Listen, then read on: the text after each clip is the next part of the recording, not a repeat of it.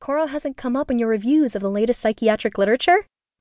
Genital retraction syndrome is probably half a dozen too many vowels for either of you to process. So let me put it simply. Not that either of you had many to lose, but you've both lost a few inches. Most of them, in fact, where it might count if either of you were ever thinking of being able to please rather than rape a woman. You'll figure it out next time you use the restroom. Oh, and you'll want to turn around and go back out the way you came. Dr. Ibis isn't nice like I am, and if he found out you were bothering his niece, I can't begin to imagine what he might be moved to do. With that, the two boys found themselves free to move again, brains foggy as if just being awakened unexpectedly from a light sleep. Aletta had disappeared into the trees, as if riding a gust of wind. What the hell was that, Jake? What just happened? I got no idea, T. Let's get out of here. This place is too geechy, man. With that, the truck was thrown into reverse and went back down the road in search of the bridge off Frogmore Island.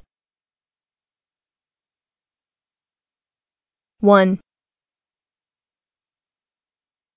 They're dead because of me. Apparently, I had been saying this over and over, as both Virginia and now Fiona tried to comfort me. I sat against the wall of Virginia's grand bedroom, my knees pulled to my chest, rocking back and forth. That's not what I said, and it's not what's true. Not at all. Nothing that has happened to you is your fault. Virginia squatted next to me, her hand in my hair. Listen to me, Emma. This is not your fault. You don't understand, I cried out. My mother and I had a terrible fight before they left, over something I can't even remember. If I hadn't been so willfully shitty to her, I would have been in that car. I could have saved them, or even made it so the accident never happened. We would have left sooner if we hadn't fought. We could have avoided that truck altogether. I kept rocking and sobbing. Fiona, go get Josephine. Virginia's voice took on a commanding tone, and Fiona immediately ran out of the room, her steps echoing down the hall. I don't want to see anyone. I shook her hand off me. Not even you. Please, I want to be alone. Virginia sat back. I want you to be okay. This isn't how I wanted to tell you any of this. How do you even begin to tell someone something like this? I looked up at her. Her coldness had thawed.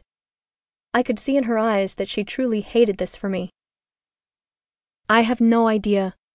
I haven't had to have a conversation like this in a very long time. Virginia cautiously scooted closer towards me. I haven't had a new girl in my life since Josephine, and that was back in 1915. Before I could ask her how the hell that was possible, Josephine was in the room. She immediately rushed over and threw her arms around me. Emma! As soon as she said it, part of my spirit began to change. My despondency slowly turned to calm. I was able to control the quiver in my lip. Are you doing that? I looked at her, but I couldn't be angry. I felt at peace for a moment like everything was okay. It was similar to when I took an Ativan or a Xanax. I just want you to have clarity for a moment. I promise I don't like to use my abilities on other Belles unless it's absolutely necessary. You helped me, and so now I want to help you. Callista calls her human heroine. My body relaxed. Good. Thank you, Josephine. Emma, do you want to get something to drink? Maybe some food? Virginia's voice was slow. Normally I would be annoyed with her placation, but I couldn't find the energy in me to care. I'm kind of tired. I slowly stood up, using Josephine as leverage. I honestly don't really know what else to do right now. No one expects anything, Em. This is a lot. I know you feel completely alone, but you're not. Trust me when I say that it's better you found out while here with us. There's never a way you will ever be alone again. You're a Belle. Belles ride this wave together. Josephine took my hand.